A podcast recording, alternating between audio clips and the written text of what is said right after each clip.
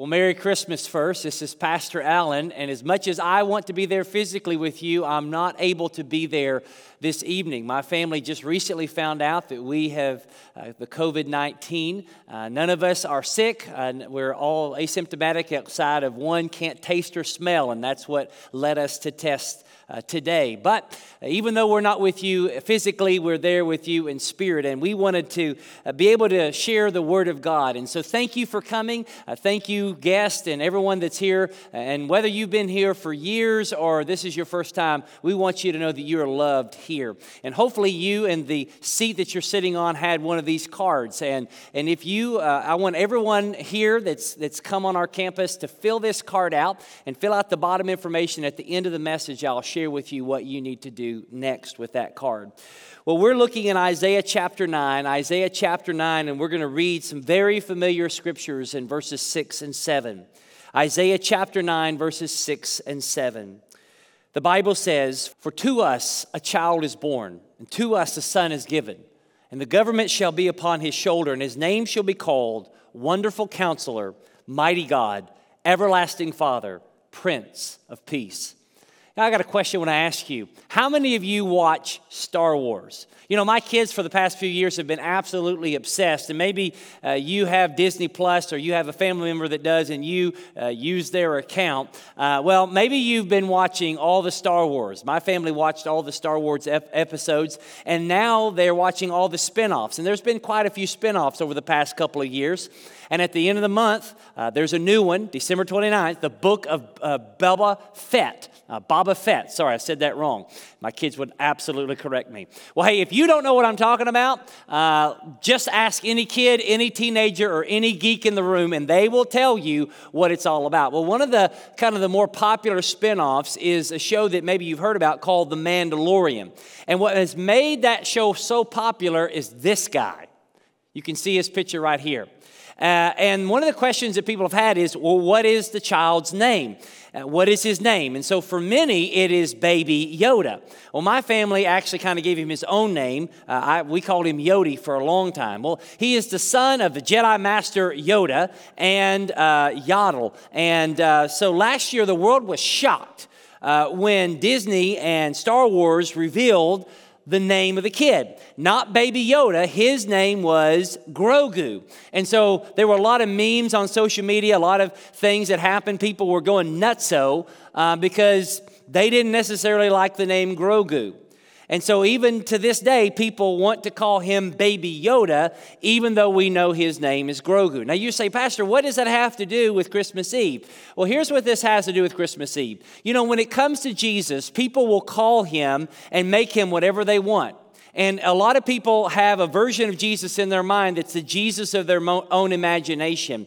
But Jesus is not who we say he is. Jesus is not what we make him to be. He is who he says he is, and that's what Christmas reveals, who he is. Well, Isaiah here is writing some seven hundred years before Christmas and that Bethlehem star. Isaiah tells the world that this child would be born and he would be a son that would be given, and this child would be no ordinary child. He would be to us and he would be for us. Uh, the names of God that are mentioned here by Isaiah are Wonderful Counselor, Mighty God, Everlasting Father, and Prince of Peace. And that's the one we're going to focus on this evening, Prince of Peace. In Jesus, our Prince of Peace, we see the peace that we really need and the peace that only he can give. So let's just walk through that real quickly. The peace that we really need. He is the Prince of Peace. That's the Hebrew word, sar shalom. Now, the question that maybe you have is that if Jesus is the Prince of Peace, well, where's all the peace? I mean, is Jesus a fraud? Instead of bringing peace to this world, it seems to be more divided than it's ever been. I mean, our world right now is filled with conflict and hatred, abuse and violence, strife, turmoil, crime, anger, war, and division. And if you don't believe me, just turn on the news or get on social media or just talk to someone on the street. It seems like things have not gotten better, things have gotten worse. Bart Ehrman, who is a famous agnostic and is a scholar and professor at the University of North Carolina in Chapel Hill, was asked this question: what would it take for you to believe in Jesus? His answer? If Jesus had fulfilled his promise to bring peace on earth. I mean, think about all the tension that we've experienced the past two years, starting with COVID nineteen and then going through the cultural and political fighting that we've experienced here in our own country.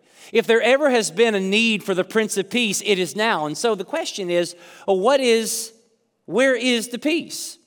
And to understand where is the peace, you have to understand the peace that we really need.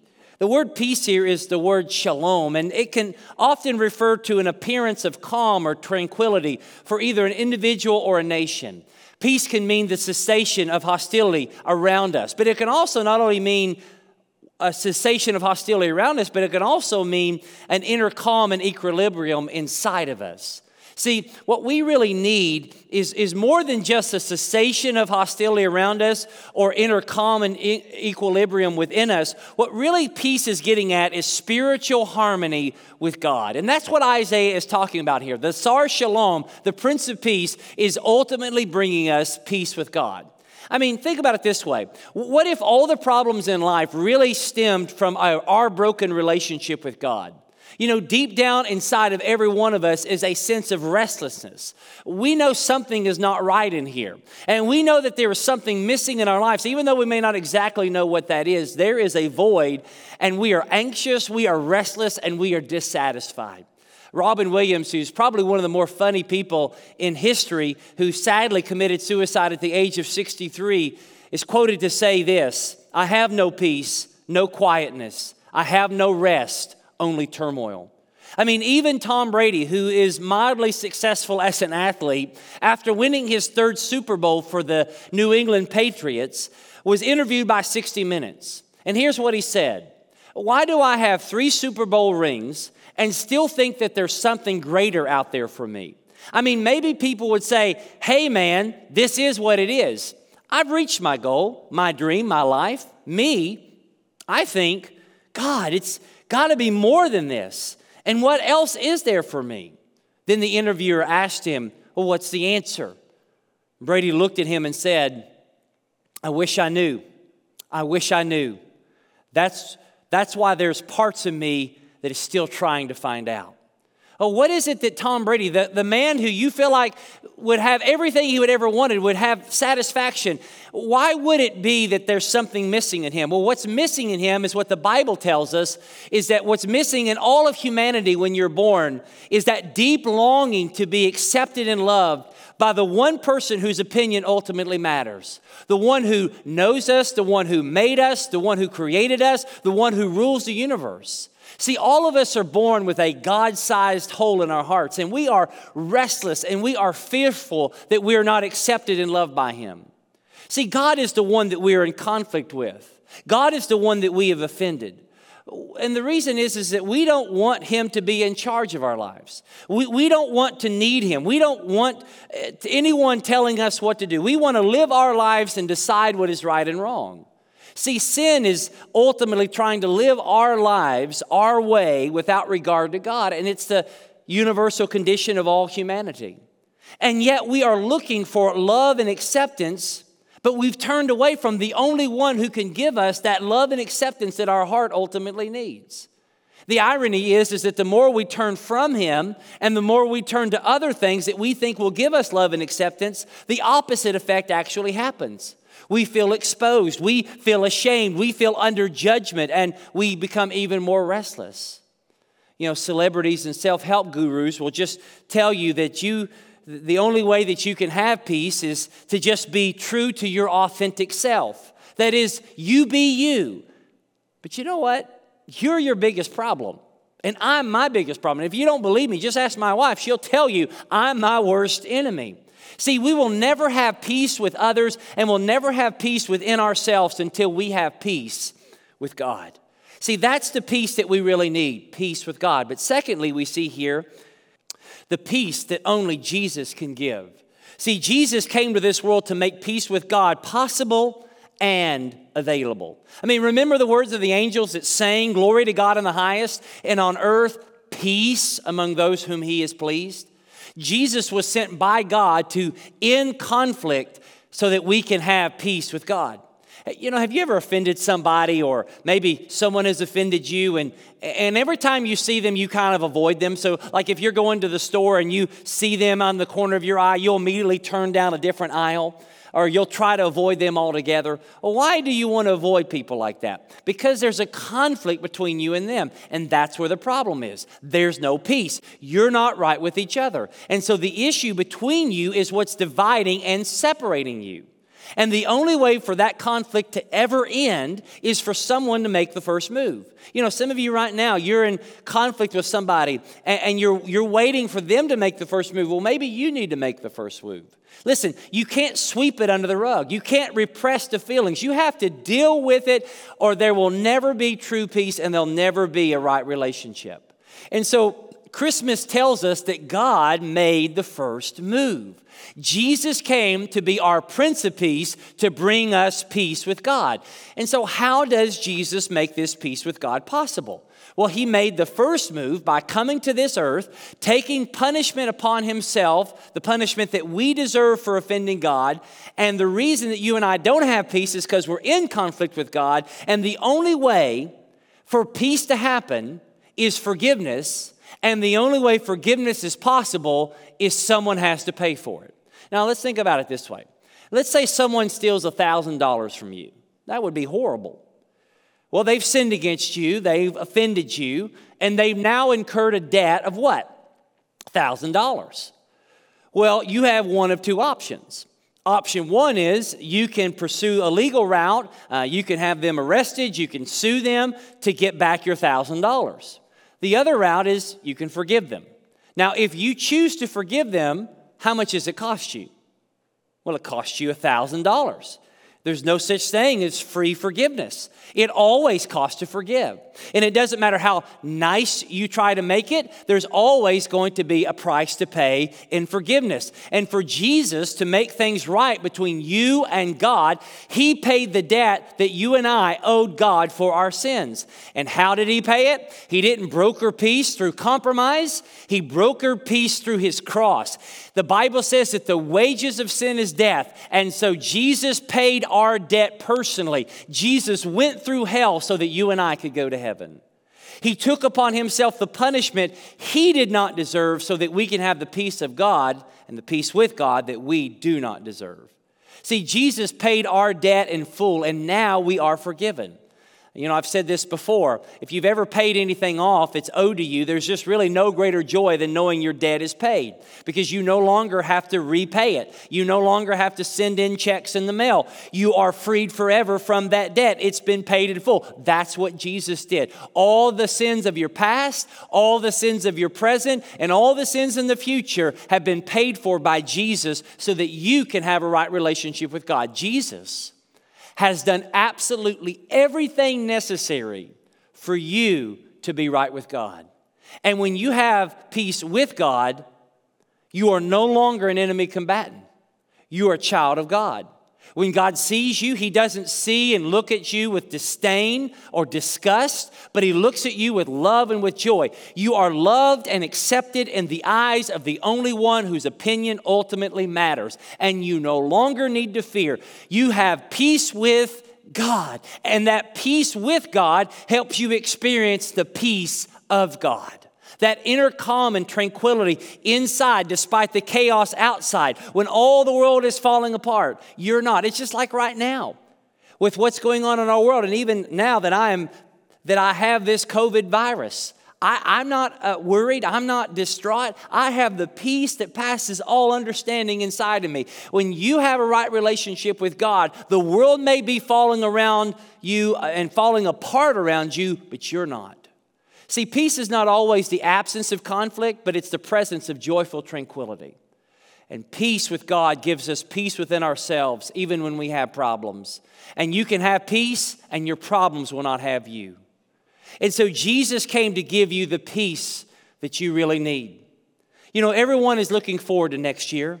Everyone is thinking that a calendar change will automatically put the world back into the way it should be. But a change of calendar cannot bring peace to this world. Only Jesus can.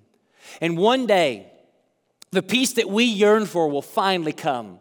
Peace on earth will come, and we, it, we will have it in final.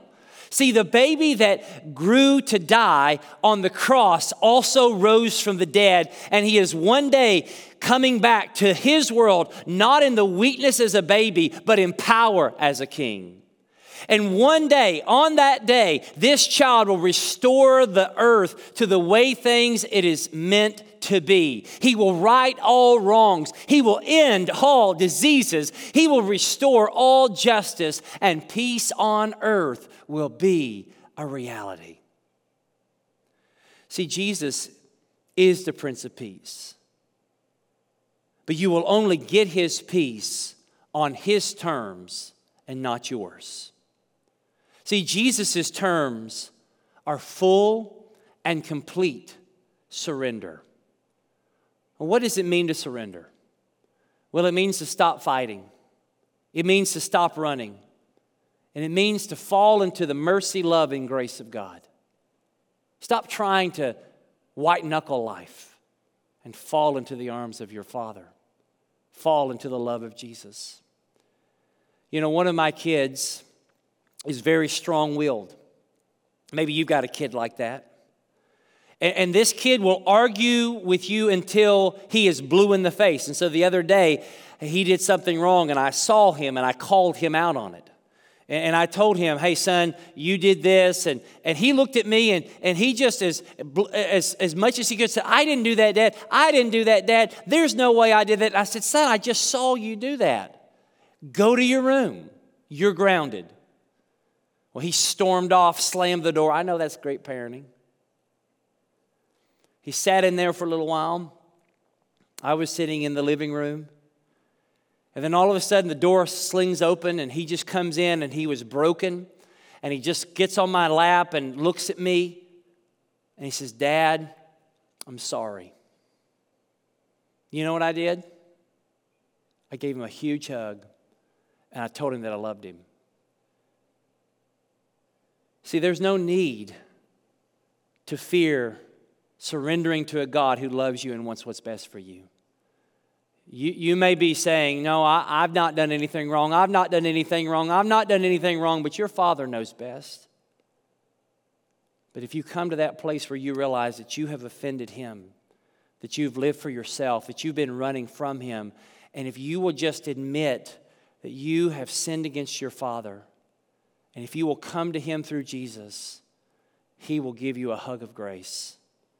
He will be your Prince of Peace. He will turn your mourning into dancing. He will change your life because you'll have a right relationship with God. And that is the peace your heart is longing for. And so tonight, I believe God is moving. God's message to you tonight is this, is just stop running and surrender to him. Stop trying to figure out life and just trust him with it. And so I want to give you an opportunity. If you're in this room or you're watching online, I want you to come to that place in your life where you realize that you need him. And so every head bowed and every eyes closed, I want to give you an opportunity. If you would love to trust Jesus as your Savior, if you know in your heart that you're not right with God, that there's this hole in your heart that you've been longing to see filled, would you bow your heads and pray with me a prayer like this? Lord Jesus, I know that I'm a sinner. I know that I have been living for myself. God, there is something missing in my life, and I believe that what is missing is not what, but who, it's you. And so, Jesus, I believe you died on the cross. I believe you rose from the dead. And today, Jesus, I ask that you forgive me of my sins and that you save me. Be the Lord and Savior of my life. In Jesus' name, amen. Well, I pray that if you just trusted Jesus Christ as your Savior, that you would let us know.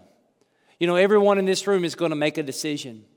And so if you'll get that card out that, that I shared with you earlier, if you would, if, if you would just look at this card, there, there are four letters I want to talk to you about. Everyone in this room, whether you've been a part of First Baptist for years or this is your first time, I want you to fill this out. And, and if you are already a believer, but you have some prayer needs, would you just write the letter A in that box and just Just fill out whatever prayer needs on the back if you have one specific for us to pray for. Maybe you're here and you've trusted Jesus Christ as your Savior, but you need to be baptized. You've never publicly made that known through baptism. Well, would you just put the letter B? Or maybe you, like others, have put your faith and trust in Jesus for the very first time tonight. Would you write the letter C? Would you have the boldness to write that letter C so that we can contact you and help you with your next steps? Or maybe you're here and you say, I don't have a decision today. You can write the letter D and just fill that out. And then here's what I want you to do with this. As you leave, there'll be ushers. There'll be a box that you can put these in. Or you can just leave these in your seat face down. And one of our ushers will take them, put them away. And our pastors will work diligently over these next few days to contact you and help you with your decision. Well, church family, I love you. I wish I could physically be there with you. But let us pray one more time, and then we'll continue in our time together. Father, in Jesus' name, thank you for Jesus. Thank you for the gospel. And I pray that everyone in this room has a Merry Christmas. In Jesus' name, amen.